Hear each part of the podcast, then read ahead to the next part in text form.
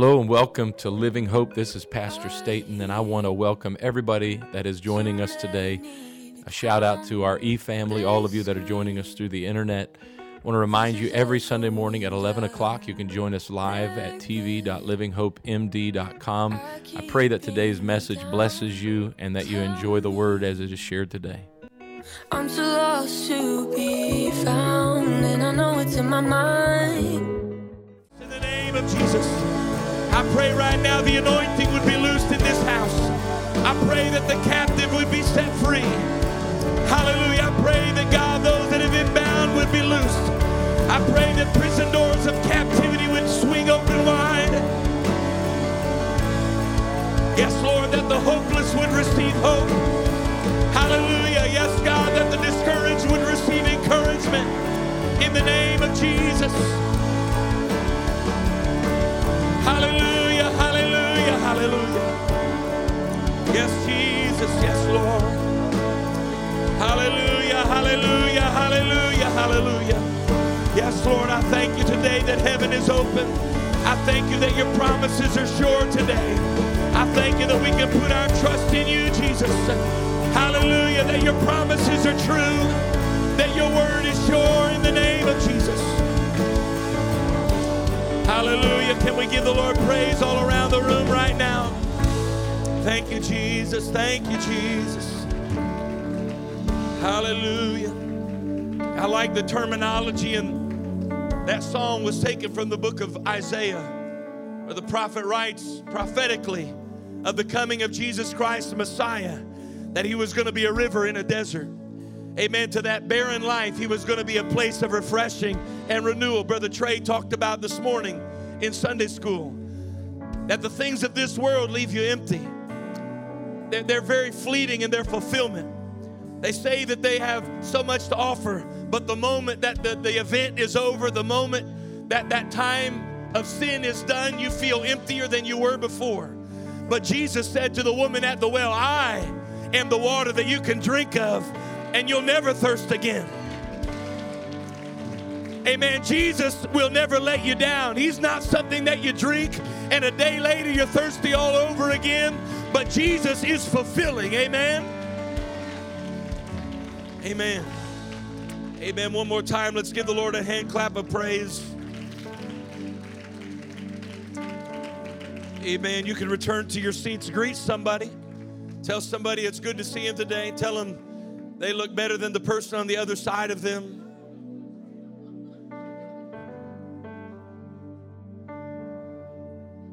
Don't maybe leave that part out. We're so glad to have everyone here today. We do have one more special thing that we're going to do. And I would like to welcome brother and sister. I see brother Plager. Brad, I'm talking about you. Is is your wife here? All right, she's out of town. That's right, I knew that. But Brad is here for the first time as a married man. And we want to say congratulations to Brad and Jarlene. Amen. We're proud of them and look forward to what God is going to do in them as a couple now. So we, now we have two sets of brother and sister Plagers in the church. So we might just stick with brother Brad and sister Jarlene for a while. Amen. Uh, we're honor, honored today to be able, or glad I should say today, to be able to honor our graduates. And these are the names when I call your name, if you're here, if you'll come. Cameron's going to come and help me. Um, but we want we have a just a small gift we want to give to you on behalf of the church. Amen. I think the best gift that you could be given. We got a Bible for you. Amen. And uh, so as we call your name, we want you to come. Nakia Hall.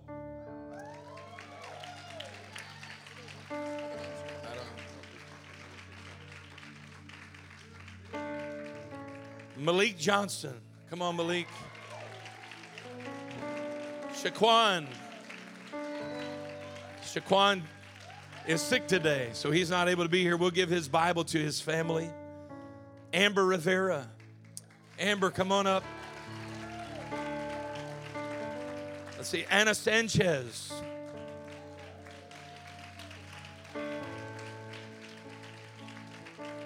Hannah Simpkins. There she is. There's Hannah. Kelly Torres.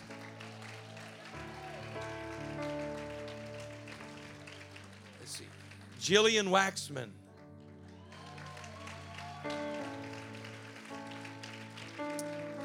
Those are all of our high school graduates. Can we give them a big hand clap?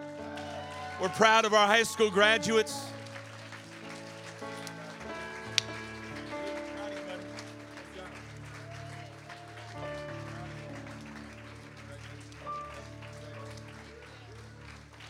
Amen. They can stay up here for a minute and smile and look beautiful. Or Malik, you can look handsome. We also want to honor, we have a couple of college graduates, and we want to ask Khadijah and Sister Natasha. Khadijah Mitchell and Natasha Vallandingham. We are so proud of Khadijah and Natasha for all of their hard work.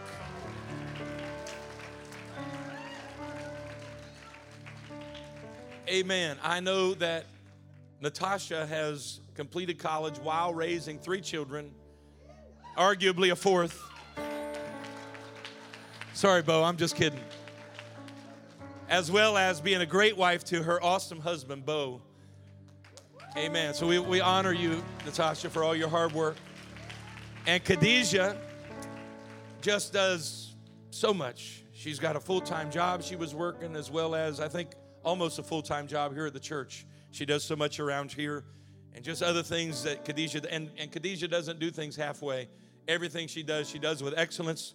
And so, one more time, just for all of our graduates, let's give them a big hand clap. Amen. We're so proud of all you guys. Love you. Proud of you. Great job. I know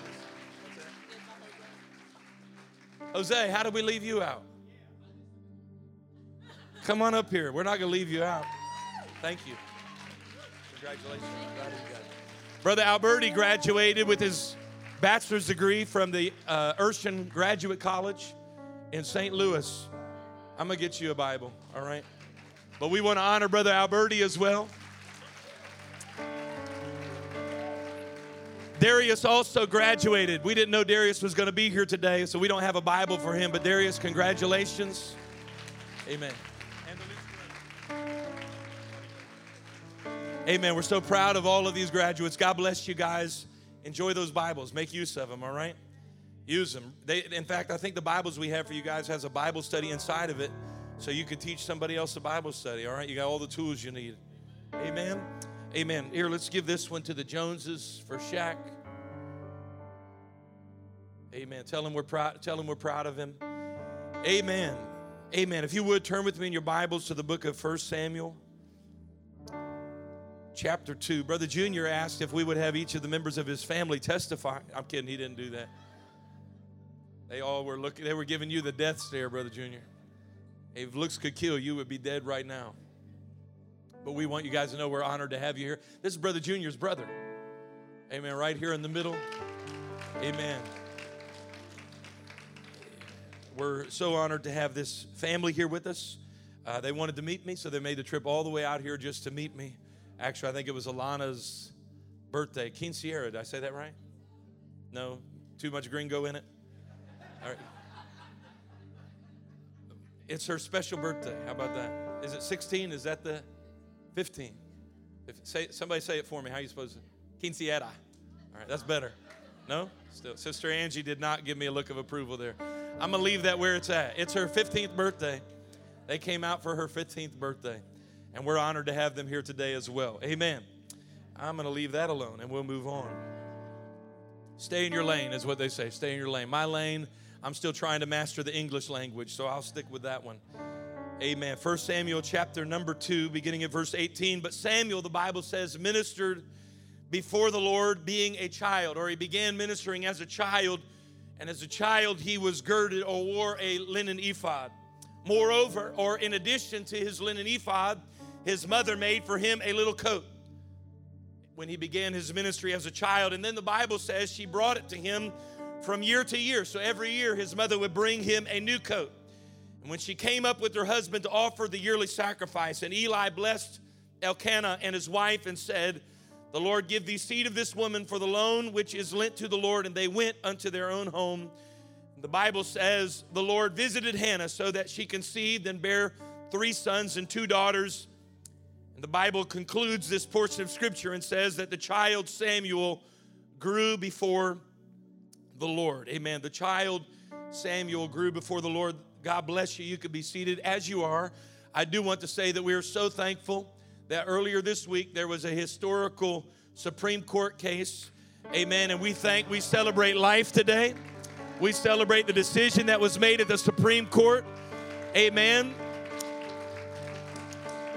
As a church, we're going to celebrate that. We've been praying for life. We still pray for life. And we celebrate that today. Amen. Understanding that's not the end of prayer. It now puts the power of the decision on whether a life will be aborted or given birth to in the, at the state level. So we need to continue to pray at the state level that God will move upon the hearts of legislators and voters at the state level.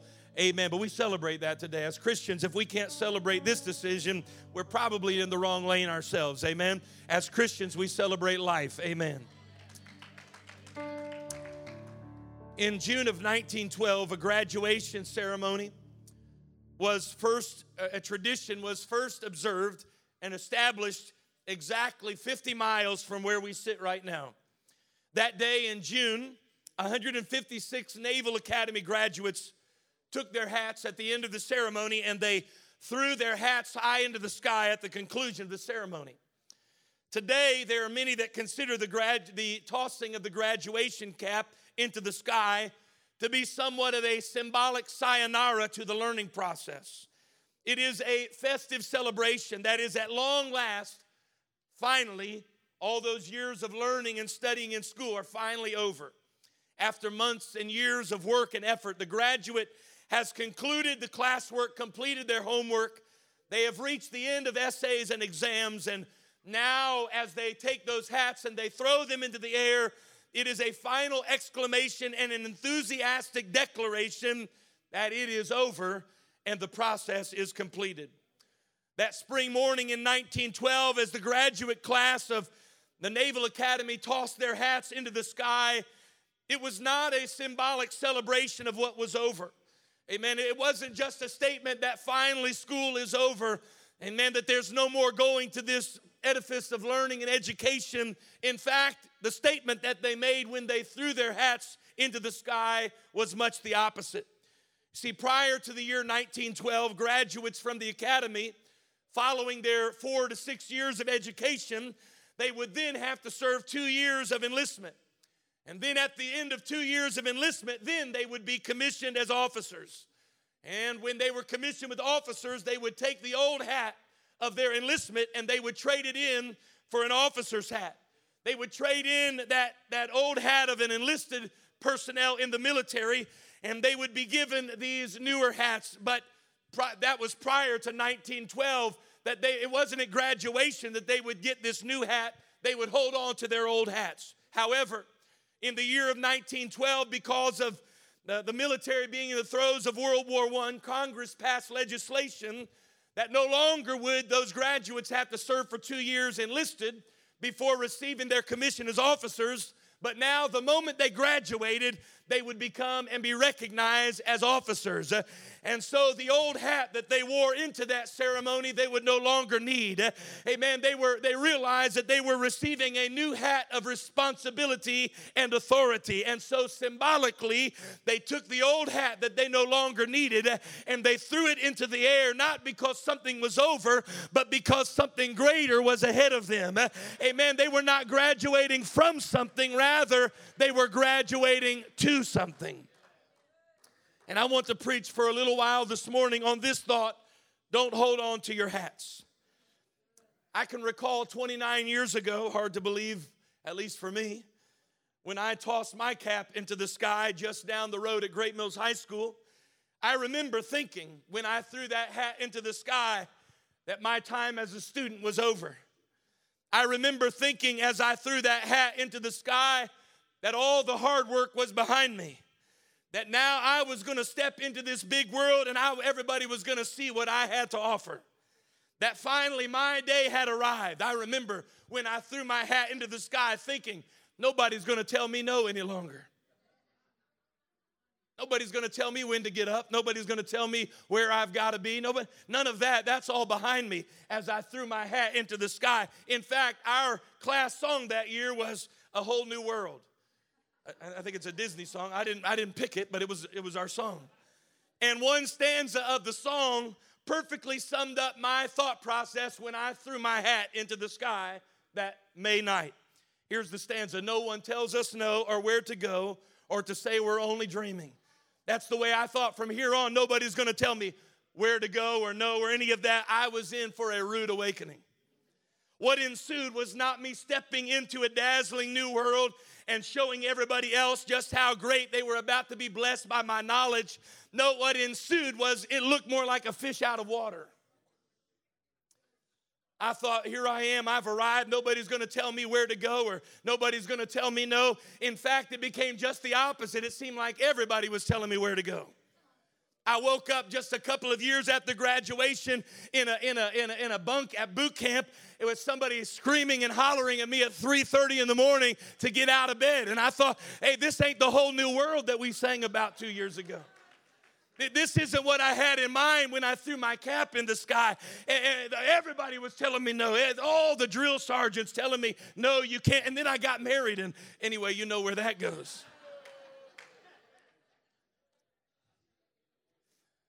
She's not here. Please don't tell her I said that. I quickly learned that I had not graduated from anything, but I had graduated to. I preach today not just to the graduates from our This Is Home class, although we honor those graduates today, nor do I preach today just to the high school, college, and university graduates, but I preach to everybody in this building today, amen, in the spiritual sense, don't hold on to your hats.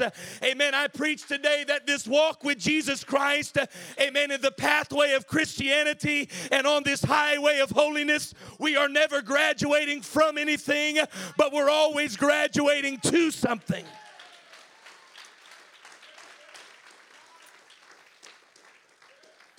I read our text this morning in the book of First Samuel of a Bible figure by the name of Samuel, the son that is born to a woman that prayed great prayers of desperation, a woman that the Bible tells us had been provoked into prayer and the Bible says that she sought the Lord.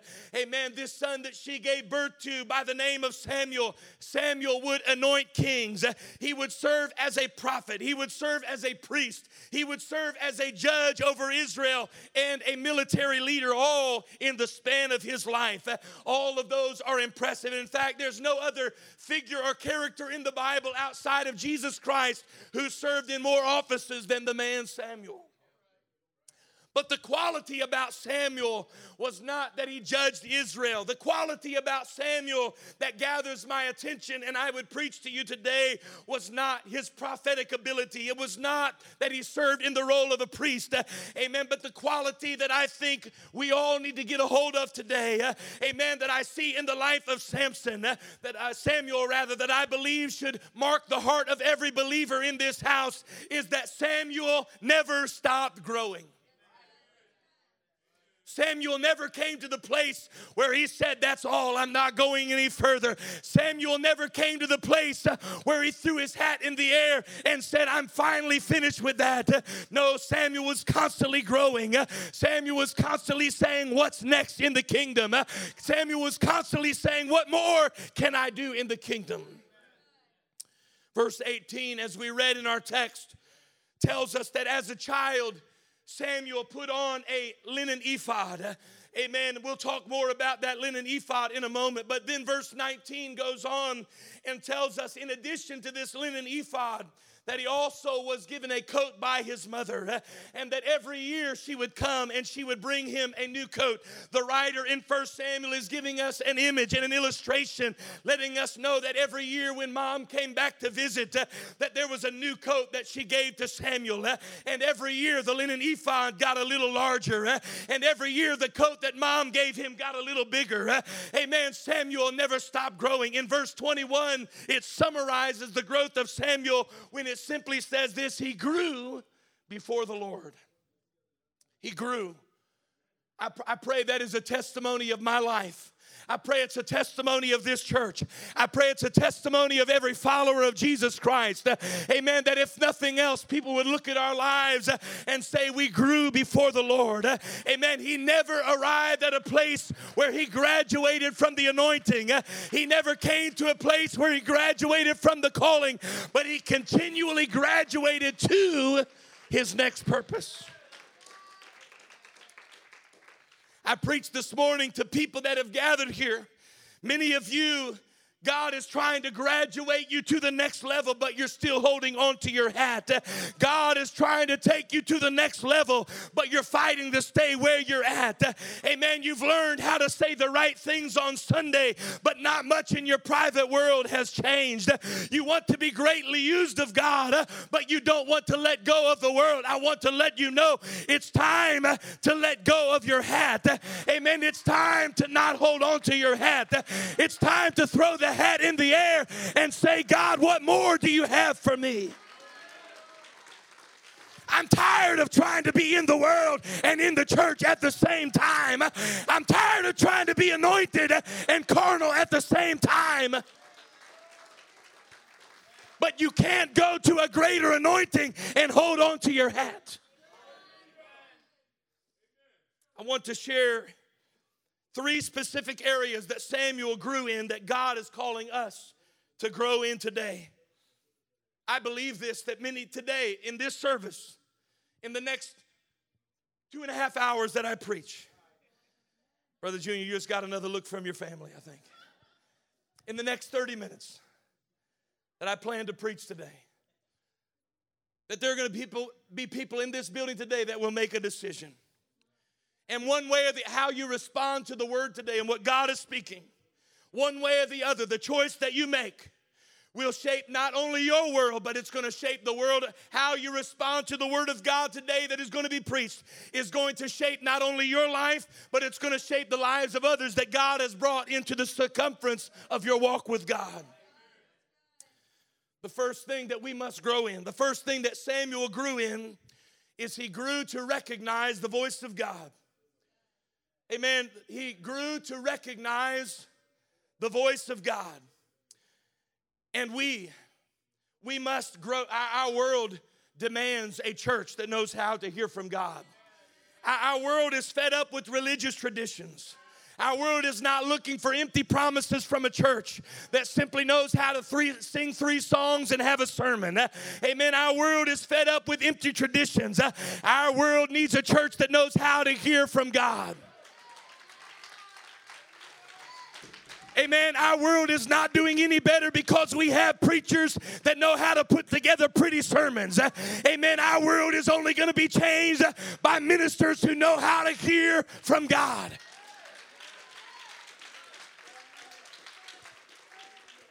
We must grow to recognize the voice of God. If you think if you think you've reached that place where you've got it all figured out, let me let me just give you that same recognizing I got 29 years ago. You still got a lot to learn.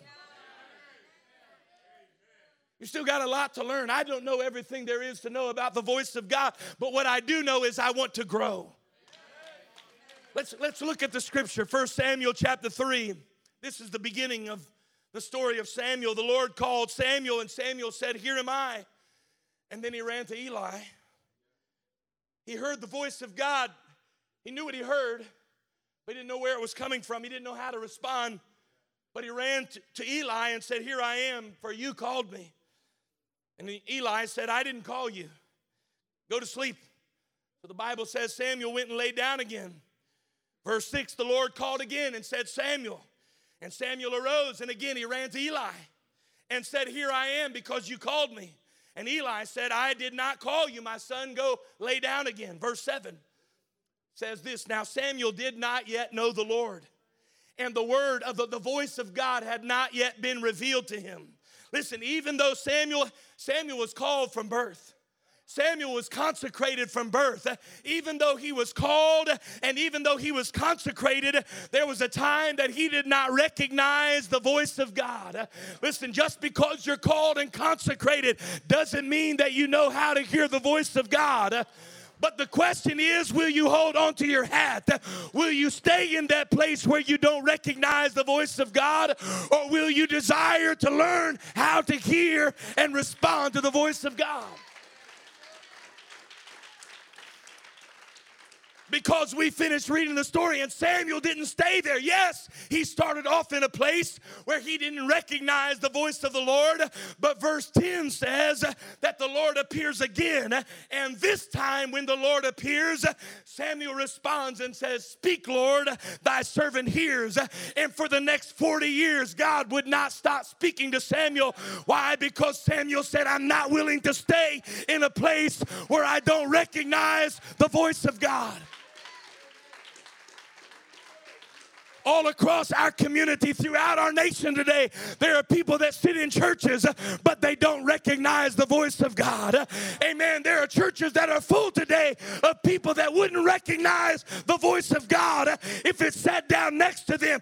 Why? Because we're content with just a religious ceremony and religious tradition. But God is looking for a church in this hour that will say, God, I want to grow to know your voice.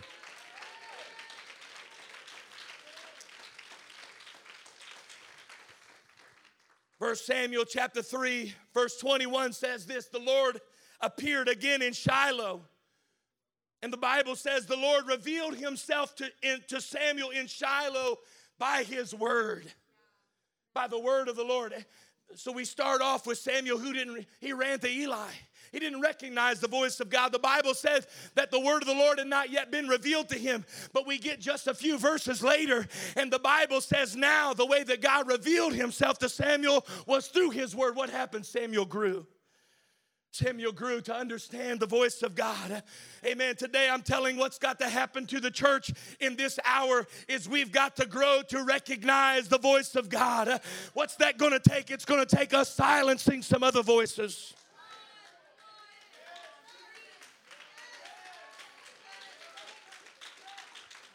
It's hard to hear from God when all you listen to is CNN or Fox.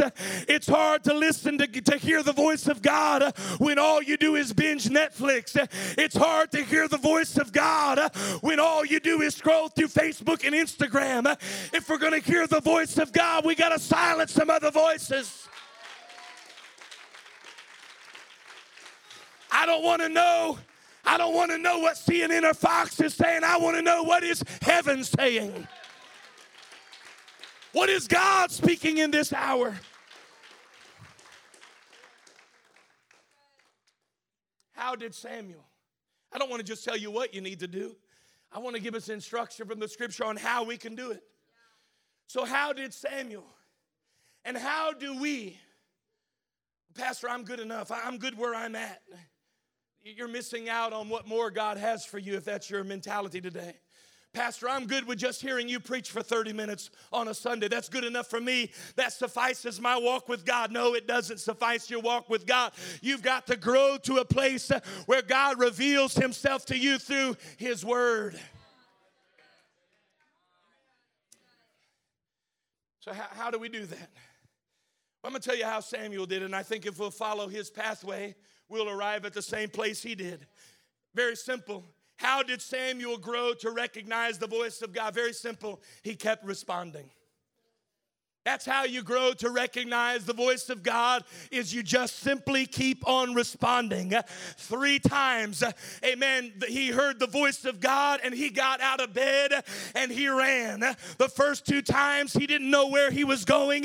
He didn't know how to respond. He didn't know what to do with what God was calling him to do. But what he did know is I'm not going to stay here. I refuse to remain in my bed when God is calling me to do something.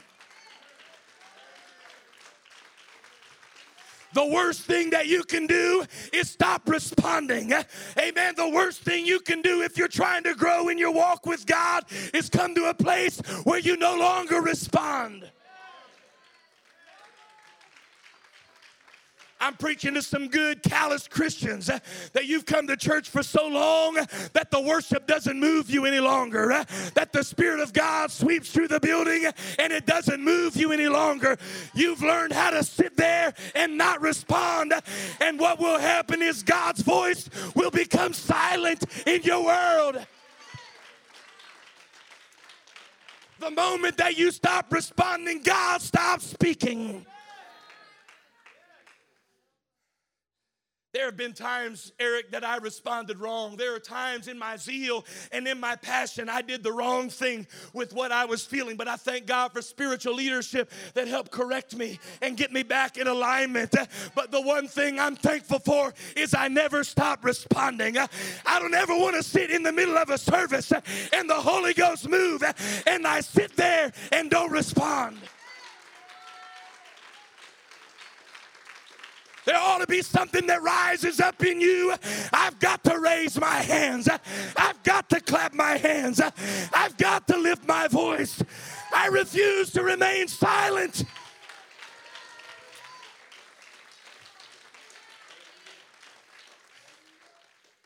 The worst thing that you can do is stop responding.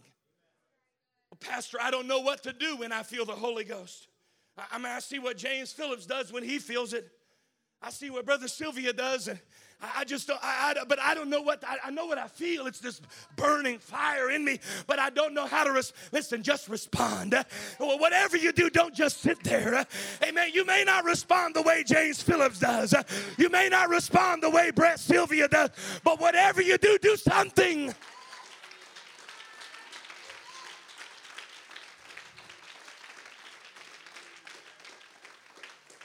I, I don't how to respond when I'm reading the word and it convicts me.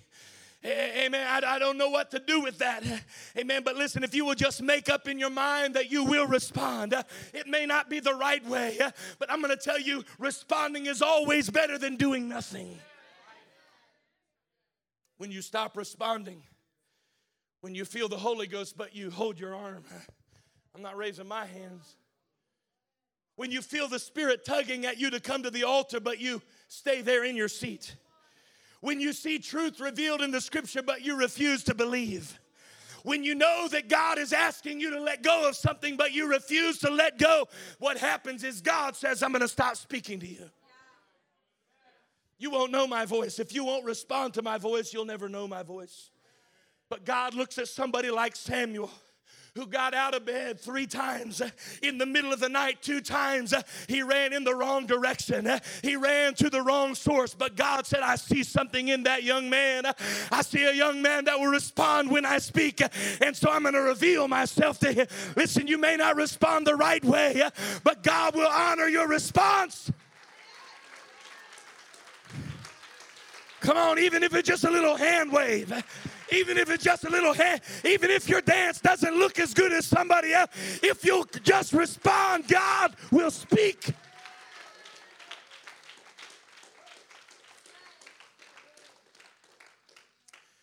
Here's some biblical instruction on how we respond to the voice of God. Because it is important that we have wisdom in this area. The first response in, in knowing what voice to respond to is responding to the Logos. But hold up your Bible. The established Word of God. That's the first voice you should be responding to, is what the Bible says. This is established, this is God's authority. Amen. He said, don't add to it and don't take away. Amen. He says, if you add to it or take away, there's going to be a curse on you for doing that. Why? Because this is God's established word. Amen. The first word you need to be searching. Some of you are looking for, for where you're looking for words in your in your fortune cookie. Well, that was God. Even though it says the exact opposite of what the Bible says. You're looking for words and dreams and prophetic utterances, uh, and there's nothing wrong with that. But let me tell you, if it contradicts the word, it's in it's not in order. The first thing that we need to do is fall in love with the voice of God by falling in love with His Word. Thy word have I hid in my heart that I might not sin against thee. Come on, it's, it's not time Church, in the last hour, it's not time to start chasing after voices. It's time to get in love with the Word.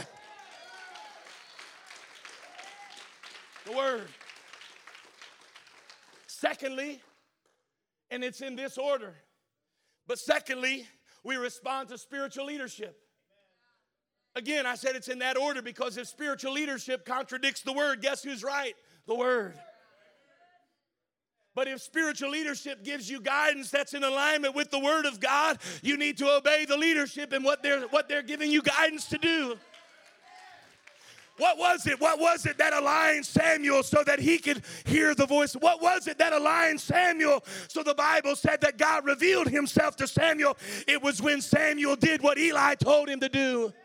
Eli said, Samuel, go back to bed. And the next time you hear that voice, you say, Here I am, Lord, speak to me. And when Samuel obeyed the leadership in his life, God revealed himself through his word. It's not there to, to put, be oppressive over you, it's to put you in alignment with blessing.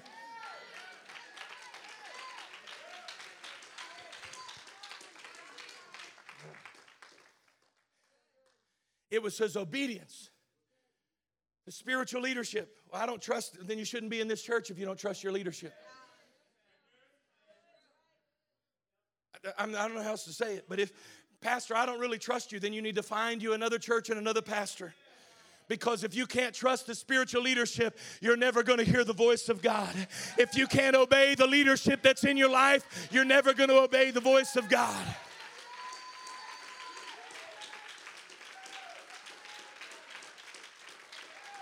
It is your obedience to spiritual authority and spiritual leadership that is going to put you in the place you need to be to recognize the voice of God.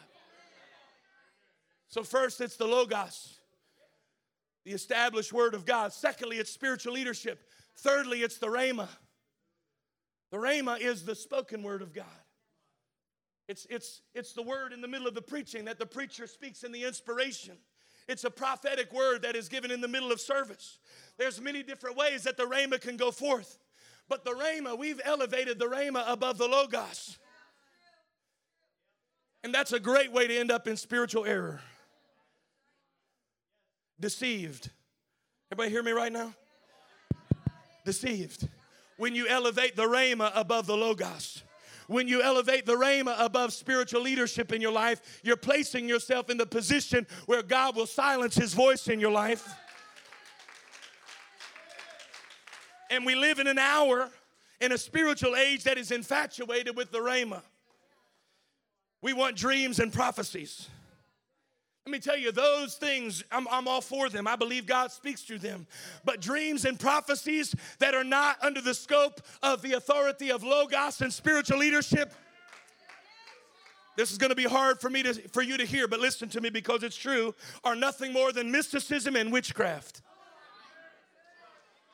The Bible says that the devil himself can make himself to appear as an angel of light. Amen. When you get out of order, when you when you don't elevate the logos to the place that it belongs in, eh, and you get out from under spiritual leadership in your life, the enemy can deceive you through a dream or a prophetic. I don't need another dream. I need a word.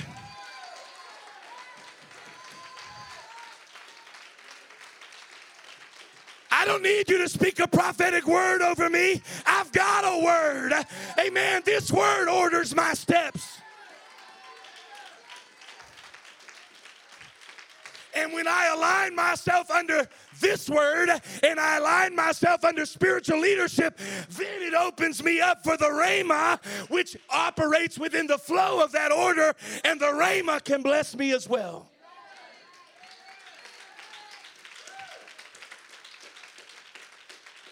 I, Living Hope, we went through it.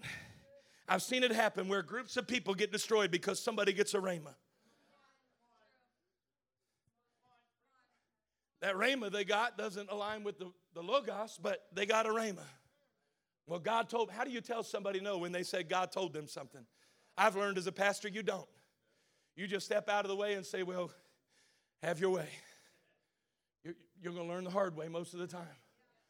Amen. I, have seen people get a rhema, a fresh word from God that spiritual leadership said, no, it's not time. That's out of order. Don't do it. And they said, I'm going to do it anyway. And you know what happened? It doesn't just destroy that person, it destroys a whole mass of people that follow them. I'm not telling you this to be controlling. I'm telling you this because I want you to recognize the voice of God. And if you'll align yourself under the Logos and spiritual leadership, God will give you a rhema. Amen. And you will learn to recognize the voice of God. Let's give God a hand clap of praise right now. I want to grow. I want to grow to recognize His voice. I don't want to be deceived. Well, Pastor, there's no way I could be deceived. One third of the angels were. Don't think you're above deception. The only thing that keeps you under uh, uh, safe from deception is submission. That's it. That's the only thing. It ain't how much you know. The angels flew around in the presence of God as long as they existed, and yet they were deceived by the serpent. They were deceived by the angel Lucifer. Amen. The only thing that will save you from deception is submission. Amen. God, I'm going to stay in submission to your word. That's why Paul said, if anybody comes to you preaching any other doctrine unto you other than the one that I gave you, this word, let them be accursed. Send them out. They're dangerous. Amen. I don't want to be deceived. I don't want you to be deceived. You know what I want? I want us to grow to recognize the voice of God. Because our world needs us to recognize the voice of God. That when God whispers to you in the line at Starbucks and says, That woman behind you, she's hurting right now. She needs, she needs compassion. She needs prayer. That you can be sensitive to that and know how to respond. It, God doesn't give you dreams and prophetic words so you can look super spiritual and look how great I. If that's your understanding of prophecies and dreams, you're out of order anyhow. God doesn't, God does it for the edifying of the body.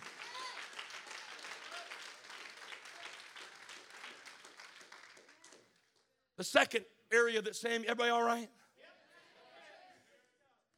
The second area that Samuel grew in, 1 Samuel chapter 2, verse 26. The Lord, the Bible says that Samuel grew on and was in favor with God and with man. Amen. He was in favor with, you know who else the Bible says that about? Jesus. Amen. Samuel and Jesus.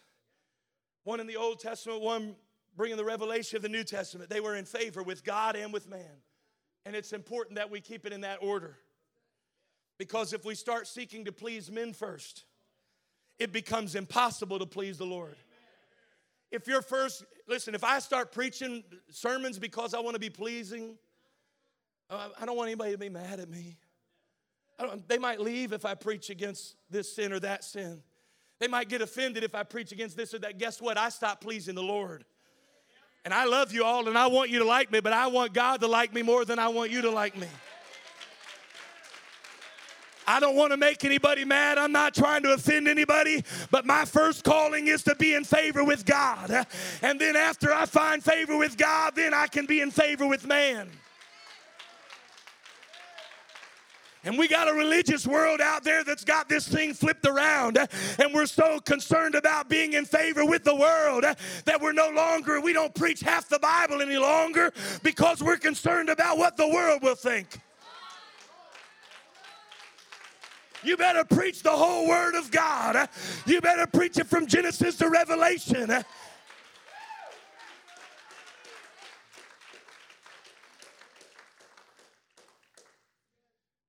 However, we should not seek favor with God at the exclusion of favor with man. Some people, that's all they care about. They're a jerk to people. I mean, they like try to be. I'm gonna go out of my way to be offensive to you, dirtbag. I disagree with the way you live, and I'm gonna make sure you know it. I got bumper stickers for every sin that you might be living in on my car. I, I don't, I'm, that was hypothetical. No, no, Samuel said, First, I want to be in favor with God, but I also want to be in favor with man. Uh, amen. I'm going to tell you that we've got to do both of those. Uh, but the first thing that we've got to do is we've got to seek to please the Lord.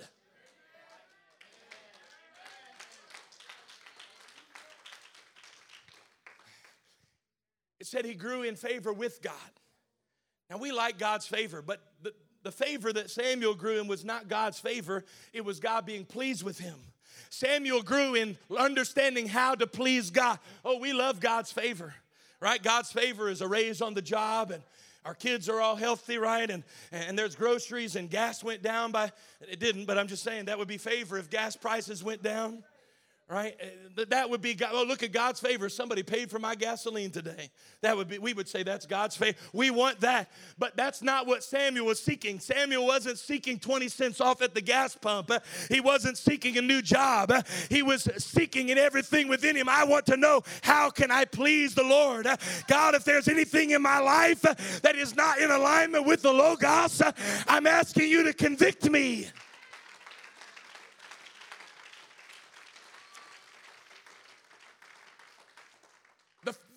The number one thing you ought to be thankful for is you go to a church where conviction is preached. Oh, we don't like conviction. Pastor, you need to let me give me a microphone. I've got a voice like an angel. I know I live like a devil. Uh, sorry, I stepped out too far. No, no, I'm gonna go ahead. I know I live like a devil, but I can sing like an angel. So put me on your platform. Why? Because we don't want God to take, we don't care about pleasing God. We want God to please us. We want God to give us everything. But Samuel said, That's not what I'm growing in. I'm growing in knowing and understanding how to please God. Somebody, you need to stop holding on to your hat and you need to go deeper in your walk with Jesus. Amen. How can I please you more? It's consecration week, and if you don't want to hear the word straight, don't come tomorrow night or Tuesday night or Wednesday night because this church needs some strong preaching from your pastor, and I intend to do that. But there is a problem when the world and the church don't look anything different than one another. There is a problem. It's not a good thing when your Sunday lifestyle and your Friday lifestyle are worlds apart. Amen. We need to seek to please the Lord. I'm seeking I'm seeking to grow in favor with God. What else? What else do I need to change? Now it's, well, is that a heaven or hell issue? Do I have to do that? Do I have to? No, no, no. No, God, does this please you? How many married couples? You know what it's like when you just when you're in your relationship, things are flowing like there's oil in the in the engine. Things are why? Because you're seeking to please one another. I'm gonna, I'm gonna pick up my shoes. I forgot to mental note this morning. My wife last night said these magic shoes forgot to put themselves away. And I meant, I meant this morning to grab them and put them away because I, I want to look for ways to please my wife. I want to do little things that please because the relationship is so much smoother when we're seeking to please one another. Amen. And in our relationship with God is just so much smoother when we're seeking to please the Lord. Amen. Ephesians 5, verse number 8 says, Walk as children of light. For the fruit of light is found in all that is good and right and true. And listen, and verse 10, and try to discern what is pleasing to the Lord. How many of you, don't raise your hands right now, but honestly, how many of you that's a, a thought throughout the day? Is this pleasing to God? Am I pleasing Him with what I'm watching right now, with what I'm listening to? Am I pleasing Him in my lifestyle? Am I pleasing Him in my thoughts? And, and, and, that's what Ephesians said. He says, Here's what children of, of light do they walk by trying to discern. In other words, they're always thinking about what is pleasing to the Lord. Eh, amen. And that's what Samuel grew in. First, he grew in favor with God.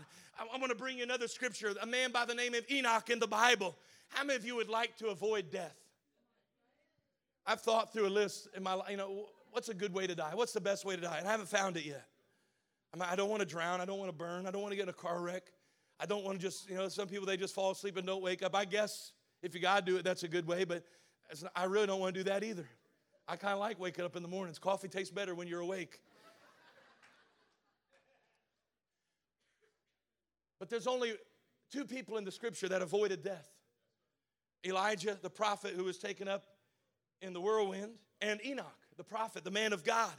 Amen. And and, and here's so I'm not saying physically, you may you may not be able to avoid death, But how many of you know we invite death into our lives? We, have, we invite messes and chaos and, and destruction into our life through the choices that we made. But the Bible says this about Enoch a man that did not see death. Amen. Here's what the Bible says about Enoch.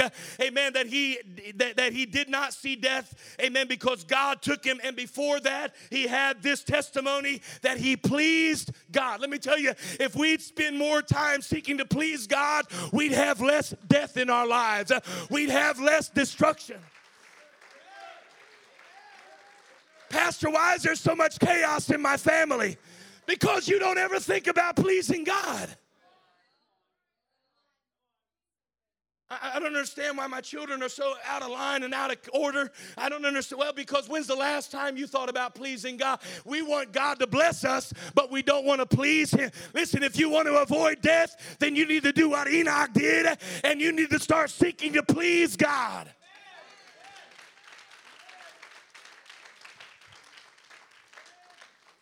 And then he grew in favor with man. Pleasing God is first. But many times, how many of you know you can please God? You can be a great Christian as far as being in relationship with God, but the world doesn't want anything to do with you. As you walk around with your nose up in the air, holier than thou, self righteous, judgmental, condemning because we don't give any thought to pleasing man. But Samuel didn't just grow in favor with God, he also grew in favor with our the Bible says that we are to be salt and light to our world. Amen. We got to be flavoring our world. We got to be bringing hope to our world. And yes, I want to be in favor with God, but I also want to be able to impact my community. I also want to be able to influence the world that I live in.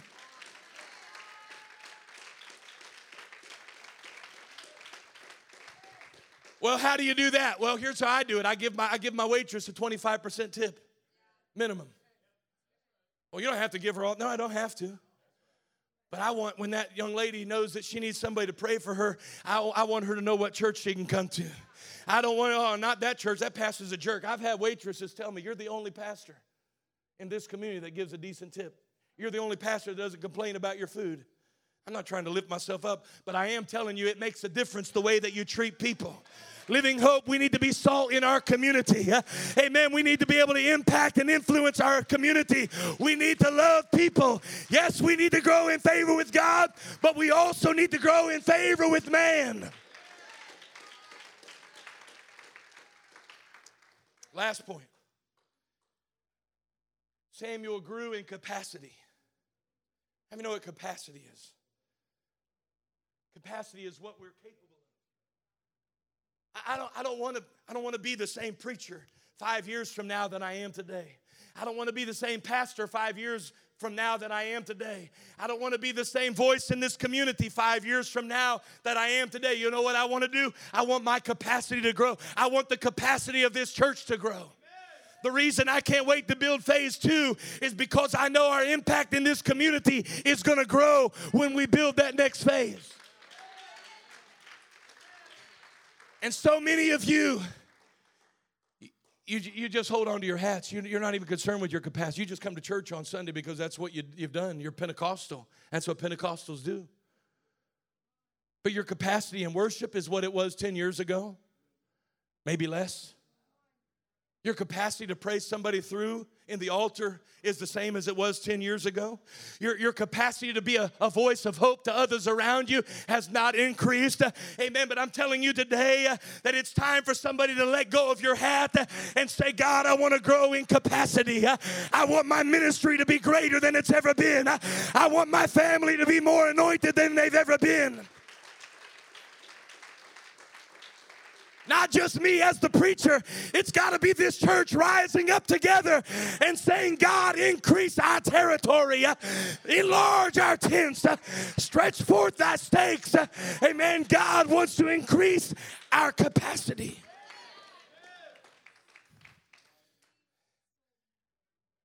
I'll conclude with just a few verses and, and another short sermon. No, I, I really am. I'm, I know. 1 Samuel 2 and 18. I just want to follow progression here. 1 Samuel 2 and 18. Samuel ministered before the Lord. Bring, bring up 1 Samuel 2 18. I want you to see this. This is the beginning. Samuel ministered before the Lord. 1 Samuel 3 and 1. The Bible says in, in 1 Samuel 3 and 1, and the child, I didn't give them a heads up on this, so it's my fault. Now he ministered unto the Lord before Eli. See the, the progression? It starts out, he's just ministering before the Lord. It's a private ministry. Now the Bible says he's ministering unto the Lord, but before Elijah, what started out as a private uh, ministry now becomes a personal ministry. Or what started out as personal now becomes private. It's secluded. There are just a few people involved. But now let's go to 1 Samuel chapter 7, verse 3. The Bible says in 1 Samuel chapter 7, 3 that Samuel stands up and ministers to the entire house of Israel. God is expanding his capacity. At the beginning, it's just a personal thing, it's just between him and God. And then God expands it a little bit and says, Okay, now I want you to minister to me, but in front of Eli.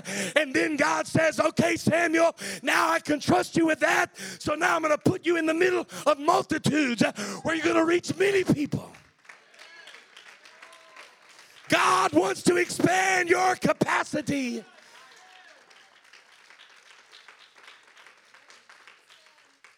The need in our world is greater than it has ever been. And our world doesn't need a church and Christians that have no capacity to minister. Notice the progression, it started personally. I get weary of people that the first thing they want is a position and a microphone. They want to go right to public. Pastor, I got a word for the church. First of all, I need to know that you know how to hear from God in your prayer closet. How, how are you going to know that? Because your lifestyle is going to start changing. No, no, Pastor, I've got a word of wisdom. Well, what changes are taking place in your life? Until that God is transforming you, you haven't demonstrated to me that there's anything happening personally. Once things start happening personally, you know what's going to happen next? You're going to start reaching out privately. You're going to get somebody involved in a Bible study. Amen. You're going to get somebody at your work that you're going to start talking to Jesus about. And then once your personal life is growing and your private ministry is going, then God will put you in front of a multitude multitude. And you know who God wants to do that for? Yeah, we know Pastor, he wants to do it for you, Pastor. No, he wants to do it for everybody in this room. He wants to put you in front of multitudes. He wants to put you in front of communities. He wants to put you in front of unbelievers.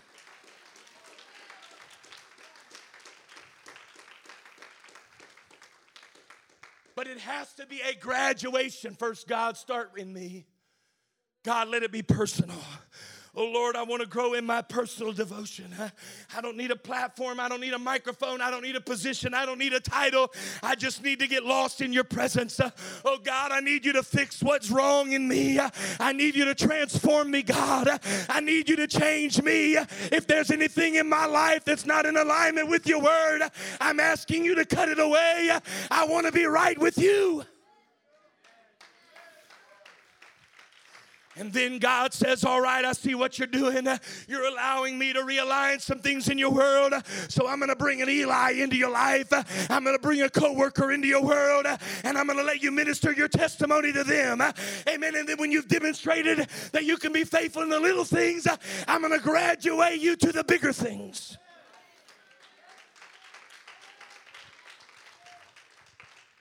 Everybody in this church no, Brother Alberti, he's charismatic. He's got a cool personality. He's funny.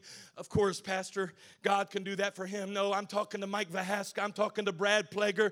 Amen. I'm talking to Sister Rosie. I'm talking to everybody in this church right now. But you've got to get a hunger. You've got to get a Samuel spirit that says, I'm ready to graduate. I'm ready to grow. I'm tired of being in the same place I've always been. I'm hungry for more. Stand with me if you would. Started with devotion. God, anoint me, anoint me. God says, commit yourself and I'll anoint you. Started out with a linen ephod. I told you we'd come back to that. Bible says Samuel had on the, as a boy, he started wearing this linen ephod. There's different types of ephod in the scripture. Some ephods were colorful and ornate. They had different ornaments on them. Those were the, the ephod of the priest. But the ephod that Samuel wore was just a servant's ephod. He wasn't anything special. His job, Samuel was the guy who cleaned up when there was a mess on aisle nine. He, he, knew how to hold a broom. He knew how to do little tasks around the around the, the, the, temple that needed to be. He was nothing more than a temple servant. But it started with an ephod. And those same hands that knew how to get a hold of a broom when there was a mess on aisle nine. God said, Because you've learned how to be devoted, because you've learned how to be dependable and committed, now I'm going to put a vial of oil in your hands. And there's a little boy out there in the pasture, amen, by the name of David Samuel, that I need you to go and find him. I need you to take that oil and I need you to pour it on the head of David, and you're going to be the man that anoints him. Before God can trust you with anointing, He's got to know that He can trust you to be a servant.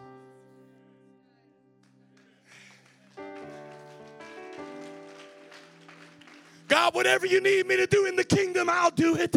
Lord, if you need me to show up and help park cars, I'll do it. If you need me to come on Saturday and clean the church, I'll do it.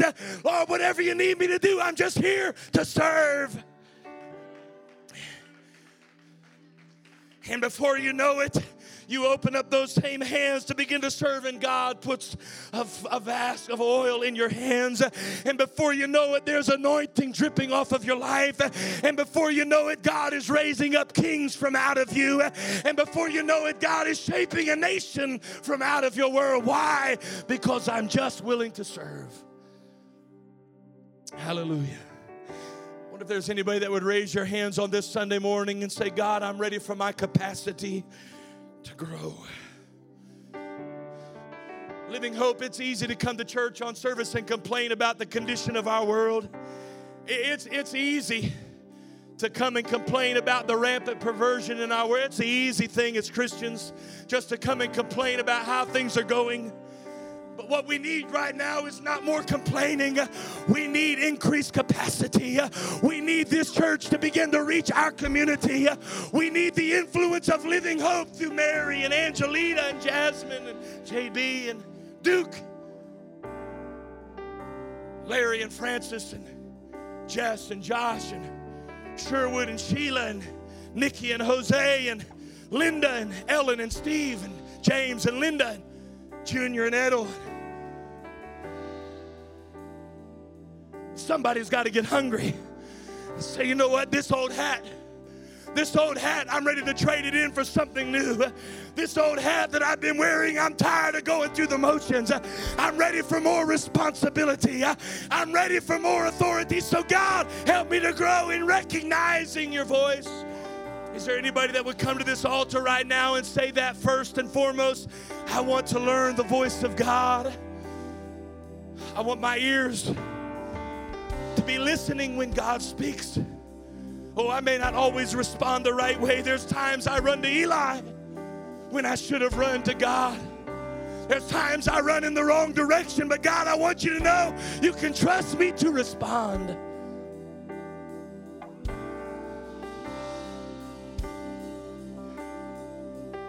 Come on, somebody here today that would, Pastor, I'm ready for God to increase my capacity.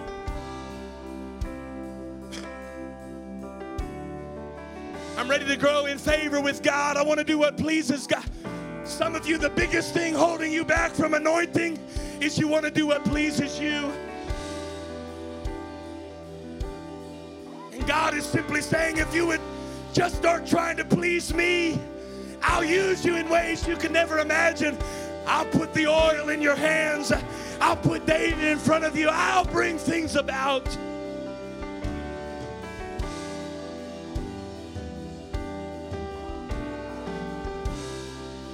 I pray to God, everybody in this room right now would raise your hands.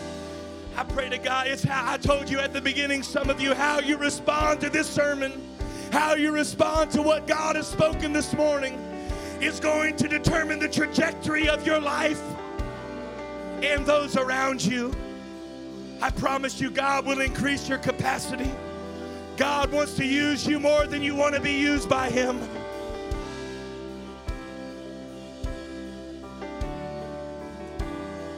Lord, as we lift our hands around this room right now, I pray, oh God, that you would help us to recognize your voice. God, in a world where there's so much confusion and so many different voices, even coming into the church, there are voices of deception in this hour. But God, we want to learn to recognize your voice. Reveal yourself to us through your word. I don't need another rhema. I don't need another dream. I don't need another prophecy. I just need the word of God to order my steps.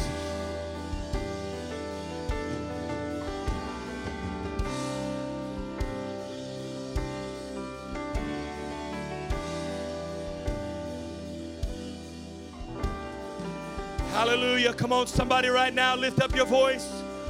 God, increase my capacity. Increase my capacity. Lord, let it start in me personally. God, let it begin in me personally.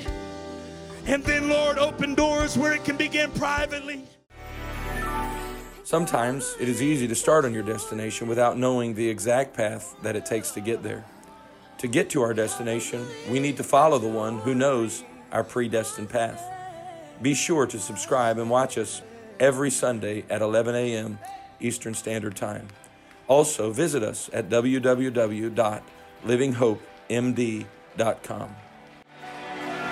So I'm gonna wait on you, Jesus. I'm gonna wait on you, Jesus.